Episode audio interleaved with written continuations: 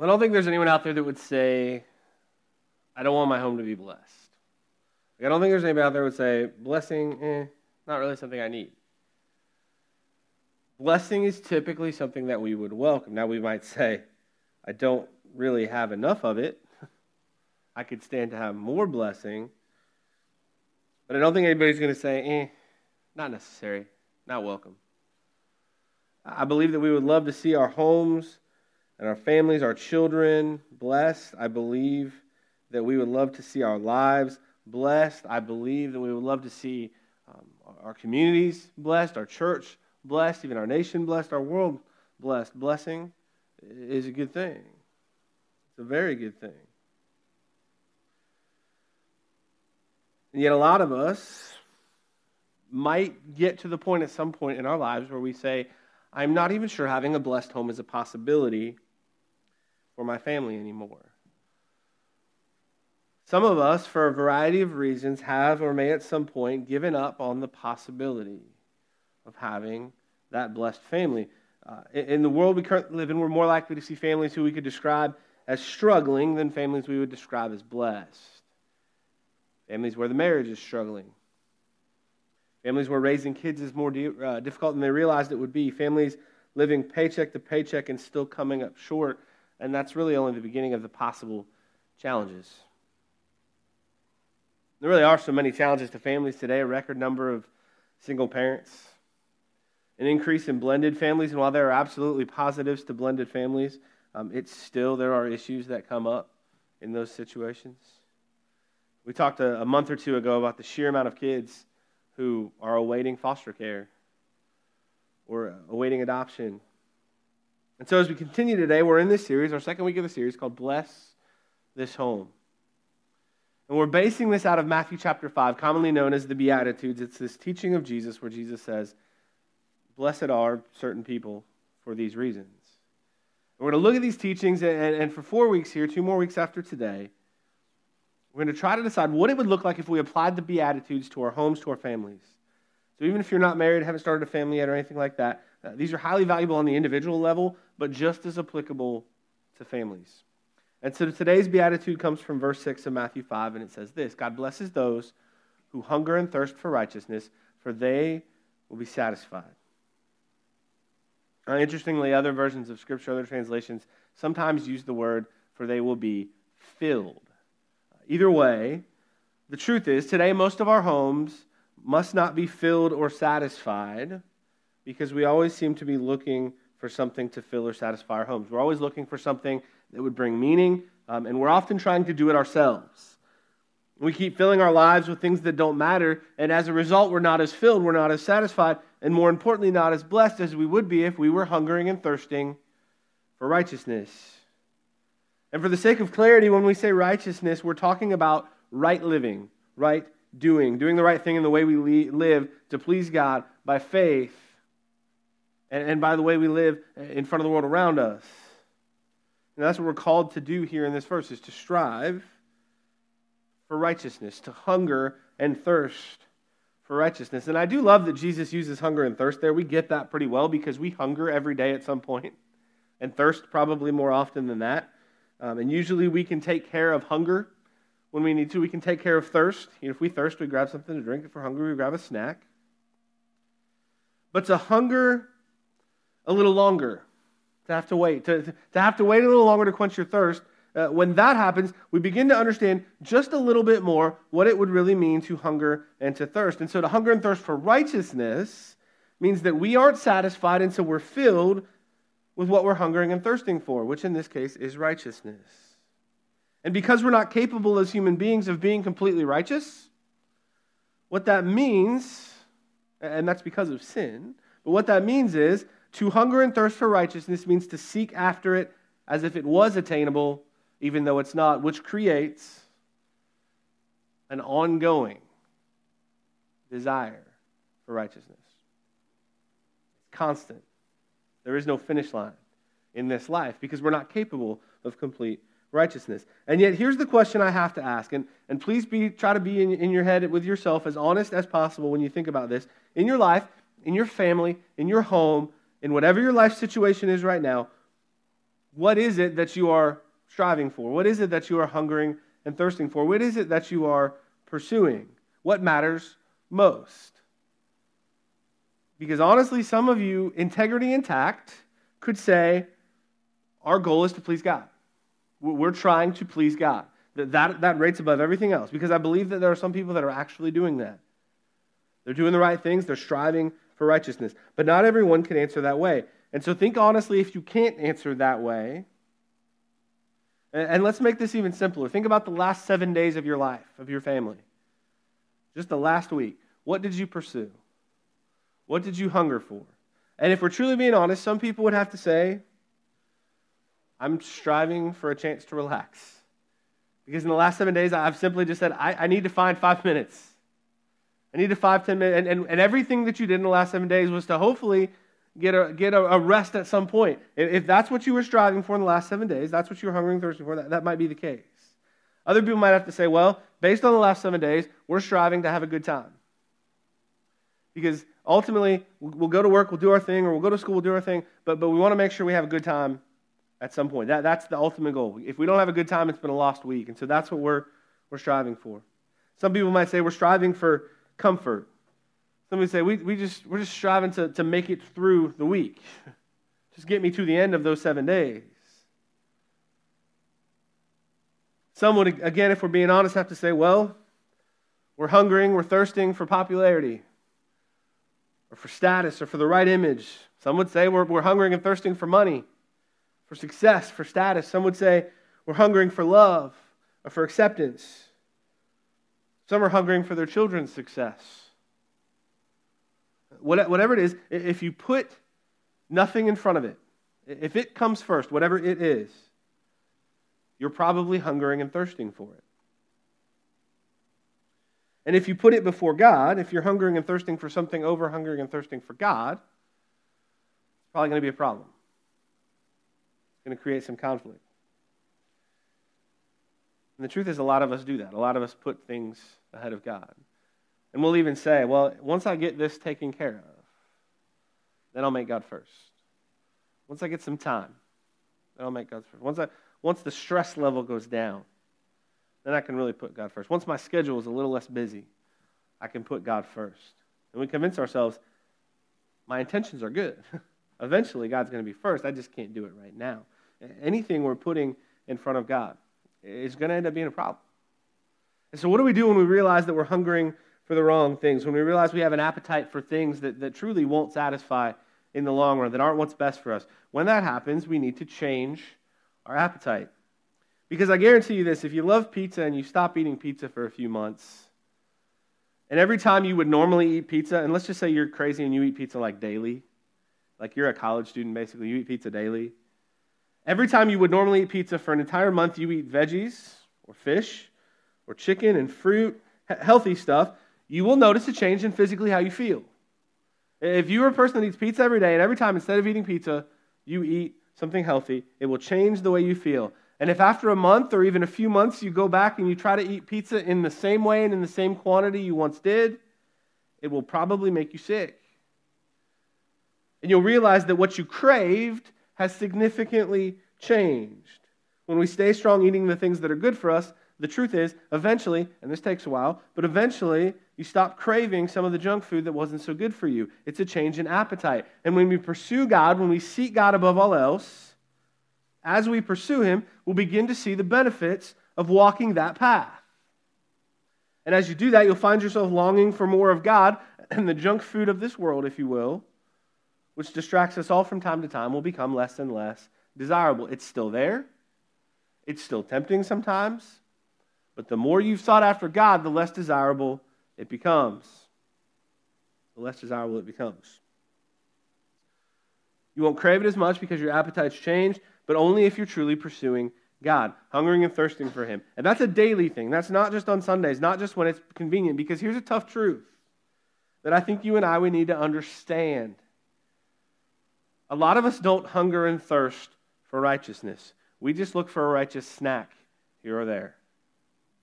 We have one meal of righteousness a week or so, usually on Sunday, and we say, I went to church, I did my part, I did my godly duty. We feel good about that, and then we wonder where the blessing is.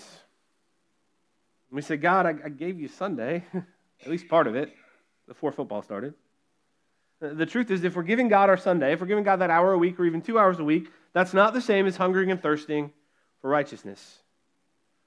No matter how much credit we want to give ourselves. And the truth is, sometimes we want to give ourselves a lot of credit for that. Um, you know, we, we say, hey, God, I gave you way less than one seventh of my week. I feel pretty good about that. And if that sounds harsh, honestly, it's meant to sound harsh. I, I need to hear it just as much as you do because we give ourselves credit for what we give to God when it's often a very small portion of what we have.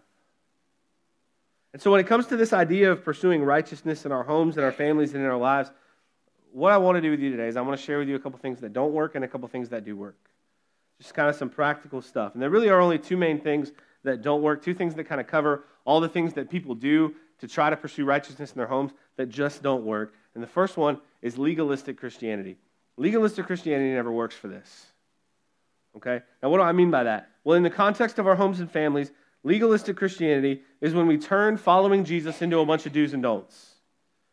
Cans and can'ts, should and shouldn't. Don't do this. Don't do that. Do this. It's the rule. And we said this is how you this is how you follow Jesus with these rules.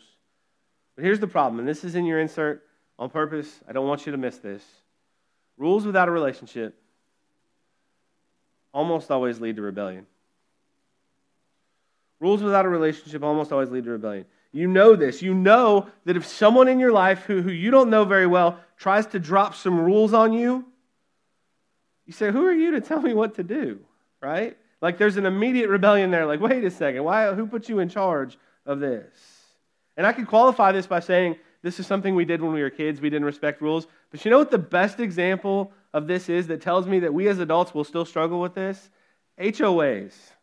Okay? If you've ever been part of a homeowners association, at some point you will find yourself saying, What are they really going to do if my trash is at the curb one extra day? Like maybe I should leave it just to test them. Because who are they to tell me what I can and cannot do? Or, you know, who, who are they to tell me how long my grass can be? Or who are they to tell me what I can put in my backyard? Or something like that. If you've ever been part of an HOA, I can almost guarantee you've had those thoughts where you say, now, wait a minute. This is my property. I bought this house. How can they make any statement on what I can and cannot do? Well, in most situations, we don't really have like a, buddy buddy relationship with the HOA. So, yeah, we don't respect their rules because we don't have a relationship. Parents, you've probably done this with your child's school if you've had school age children. At some point, there will be a rule the school tries to enforce that you as a parent maybe don't agree with. And you catch yourself going, well, that's a really dumb rule. I don't really agree with that. And you, you get that internal struggle where you're like, well, my kids are really supposed to listen to me first, but I probably shouldn't tell them to willfully disobey. And, and there's this temptation to say, honey, you can wear that if you want to. I dare them to send you home because I disagree with the rule. And we struggle because we say, my rules for my kids, but then we send them somewhere else. And there's a temptation there to get a little bit rebellious. It's not really something we grow out of, but it's, it's, it's a lack of relationship there. We say, well, who are you to put rules in place? That's what legalistic Christianity does. It says, here's the rules, and you say, whoa, whoa, whoa, who are you to tell me what to do? That's why it doesn't work, because we just end up rebelling. And then the second thing that never works is lukewarm Christianity. Lukewarm Christianity never works. This is when we believe in God but live like He doesn't exist. And the truth is, a lot of people do that. They say, Of course I believe in God, but it's not reflected in how they live. It's when we come to church, but for the rest of the week, no one would ever guess that we did. It's when people that know you well are surprised to hear that you're a Christian or that you go to church. It's a Christian in name, but with no passion for the things of God. Now, how do you know this is you? How, how would I know if this was me? Well, it's not for me to judge you or your home, but if you can't remember the last time you and your spouse prayed together, or you and your kids had, had a prayer together, you may be trending toward lukewarm. If the Bible is never opened in your home individually or in a group, you may be trending toward lukewarm. If we expose our children to things that aren't positive, that aren't of God on a regular basis, we're probably treading toward lukewarm. Honestly, if being at church every Sunday without fail has become, well, at least we made it once this month, probably trending toward lukewarm. Revelation chapter 3 is Revelation chapter 3 is actually where this comes from verses 15 and 16. These are letters written to seven churches, um, kind of in the end times there, uh, as written in Revelation. And this is what Jesus says to the church in Laodicea in verse 15 and 16. He says, I know all the things you do, that you are neither hot nor cold. I wish that you were one or the other. But since you are like lukewarm water, neither hot nor cold, I will spit you out of my mouth. It's just, you're not so bad, but you're not so good either. You're just kind of in the middle, and what good are you in that situation? In fact, lukewarm Christianity is really only good for one thing um, it does make us feel just a little bit better about ourselves for at least a short amount of time. But just like legalistic Christianity, it, it doesn't work. You're not going to get where you need to be. You're not going to get to where you're hungering and thirsting for righteousness by being okay with, well, I made it to church once this month. That was pretty good.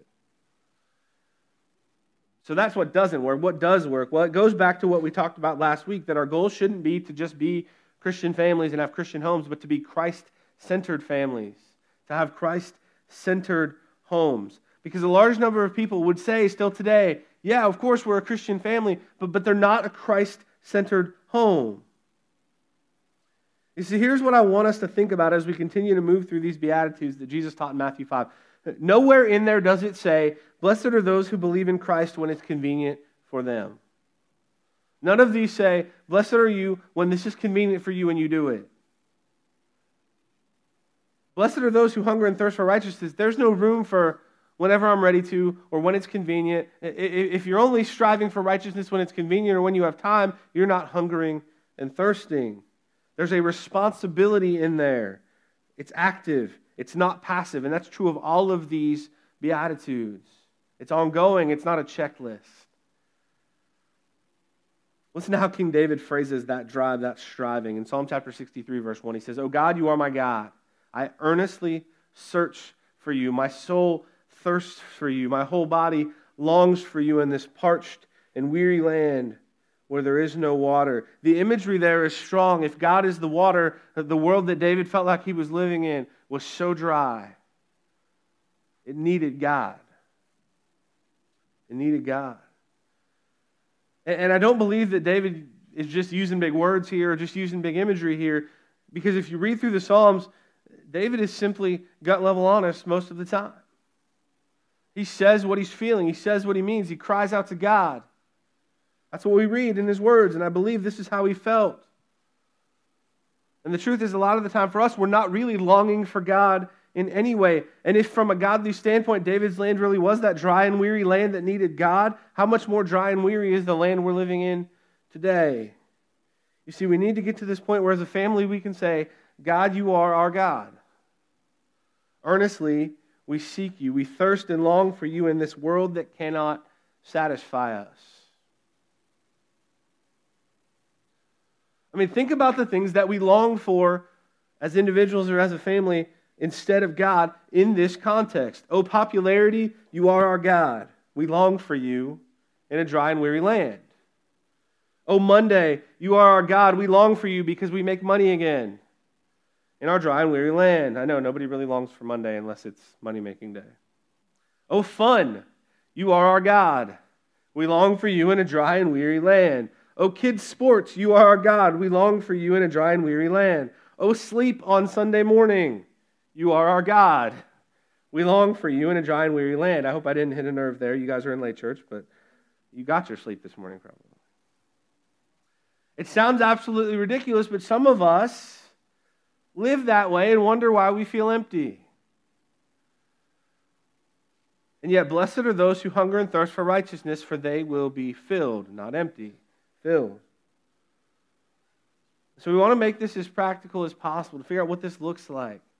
If you want to create a Christ centered home, your job, along with any other leader within your home or your family, should be this help our family see God as loving, approachable, and involved.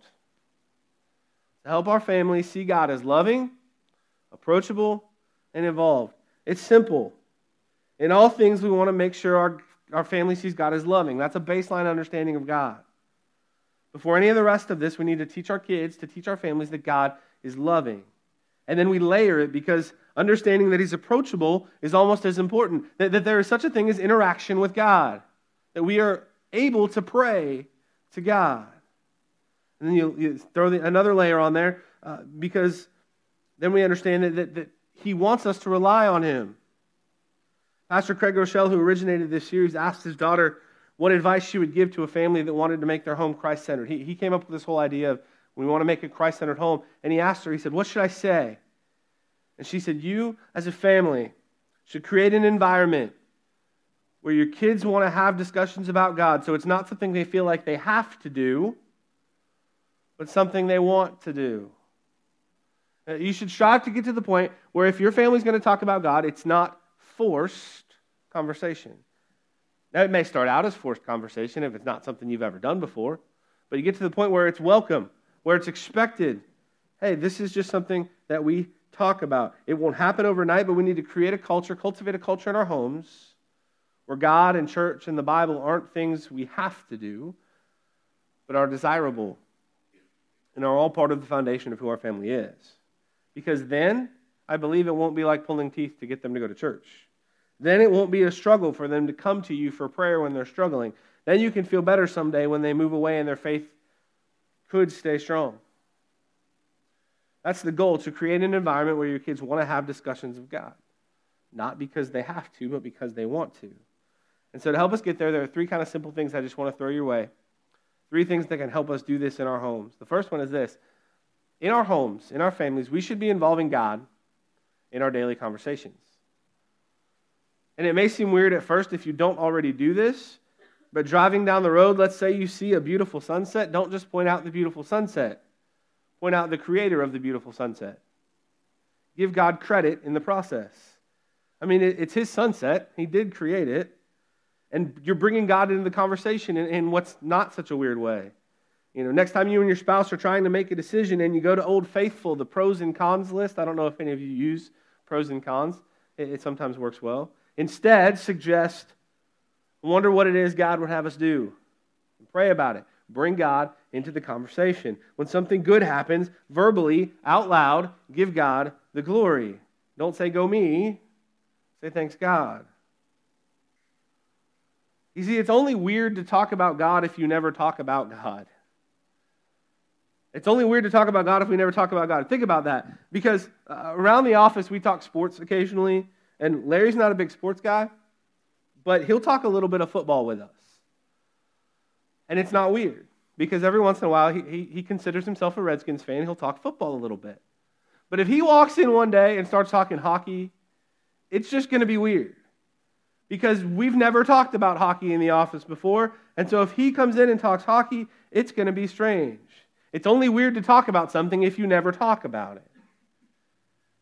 The truth is, some of us don't talk about God to keep it from being weird when we bring it up. And so we need to involve God in our daily conversations. The second thing we need to do, and this one is extremely controversial, and I have gone back and forth on this for years with my thought process. That's to make church non negotiable. If we're going to be a Christ centered home, then worship together on a Sunday morning or whenever it, it, it is, it has to be a priority. And it has to be a non negotiable one. Over the years, so many parents have asked me if they should make their kids come to church. And I get both sides of it. I absolutely do. There are areas where you need to do what's best for your kids, whether they like it or not. But if I force them now, they'll resent me and resent church later. Those are the two sides. Like, I know this might be important, but what if they hate me later for it? Or what if it turns them off of church completely? Here's where I honestly fall on this right now, today. At a certain age, I think it really does need to be their decision. But I think a lot of families are letting it be their decision too soon. And I also firmly believe that a lot of kids today are wise enough to know that, to know that their parents are worried that it might scar them, and they're going to say, Well, I can win this either way, and I don't have to go to church. I've seen it happen. Kids know that you think you're going to damage them by dragging them to church. The truth of the matter is, whether your kids want to be here or not, if you can get them here, you should because it certainly can hurt and probably in the long run can help at least plant a seed in them. Romans 10:17 says so faith comes from hearing that is hearing the good news about Christ exposure to Christians eh, exposure to, to the worship time and the Word of God and all the things that we do together on a Sunday morning. It may not result in them becoming a devoted follower of Jesus, but it could, and I hope that it will. Think about the other things that are non negotiable in your house school, eating, brushing your teeth, sleeping, bathing, all things that would hurt our kids if we just let them decide. Because I know sometimes brushing the teeth in my house is like you got to twist somebody's arm to get it to happen, especially if you don't have the right kind of toothpaste. I'll tell you what. But think about all those things that would hurt our kids if we let them decide, and then we treat church with kid gloves. We say, Well, I don't want to make my child brush. We don't say, Well, I, am not going to make my child brush their teeth because they might resent me someday and resent toothbrushes. We don't do that. Listen, we make it mandatory so their teeth don't rot. We make church mandatory for the sake of their soul. And there are no guarantees. But it's certainly not going to turn out well going the other direction. They might still get a cavity and they might not always love the church, but as parents, we have some responsibilities. If this matters to us for at least a time, at least to a certain age, I think we need to make church non negotiable if we want to have a Christ centered home. If it's optional, we no longer have a Christ centered home. And then the third thing show how seeking and experiencing God can be fun. Sometimes we as adults are guilty of making following Jesus seem like a, a painful process. And, and it's absolutely work. There's absolutely work in following Jesus. You have to try. But sometimes we make it look painful and the truth is, the things we do together as a family to grow closer to God don't have to be cheesy. They don't have to be lame. It doesn't have to always involve something that's not fun. Come up with a fun way to spend prayer time together. There are fun ways to pray.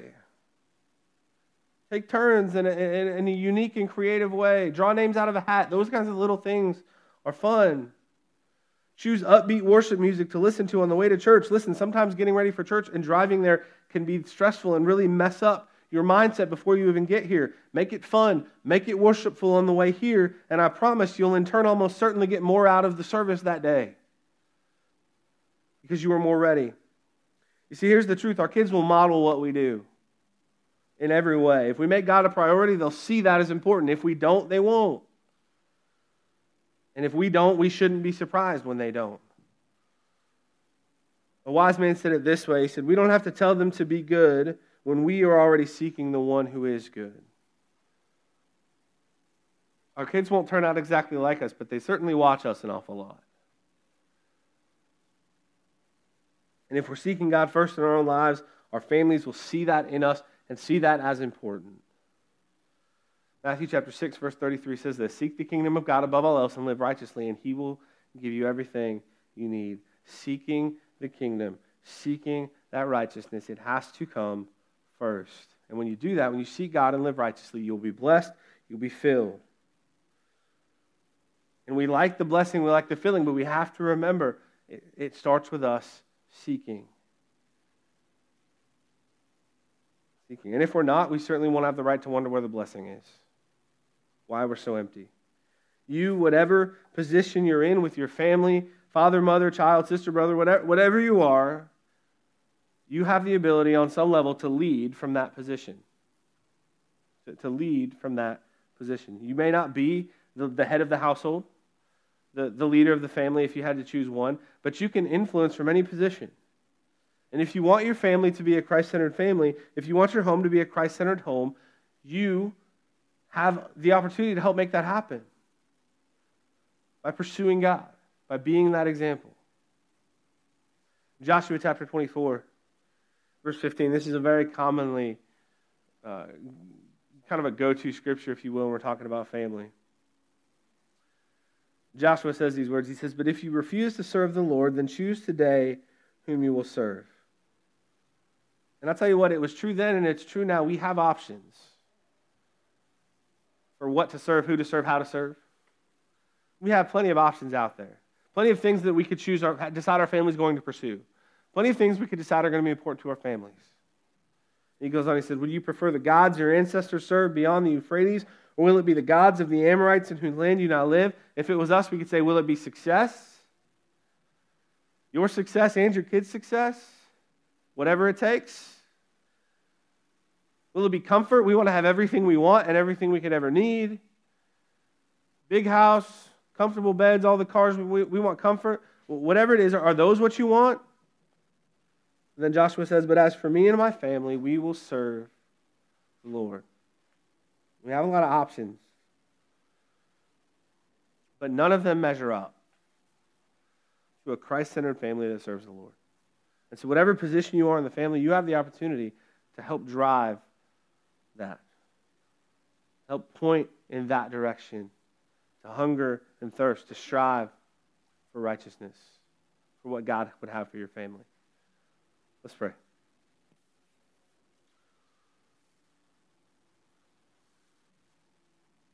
God, help us not to get distracted by so many things that this world has to offer. Because, God, I, I believe that we know that striving for you is the best thing we can strive for. And yet, day by day, moment by moment, we seem to put other things in front of you. We strive for all of these other things that seem like they're what's good for us or for our family. God, help us to see that nothing compares serving you, to following you, to being a family that is centered on your word and in Jesus. God, whatever we have to do to get the other stuff out of the way, help us day by day, on a daily basis, to make the right choices in that, to do what needs to be done, to put you first. Now you've asked us to follow and to serve you, and, and you've made it possible for us to spend eternity with you through the cross. In light of that, in light of what you've done for us, help us to stop making excuses for why we can't do what you've asked us to do. As we move into a time of communion, I pray that our focus would be on that gift, that sacrifice that you made by sending Jesus to this earth to die on the cross for us. Help us to realize that nothing of this world compares to that gift. In Jesus' name I pray. Amen. We're going to sing a song together.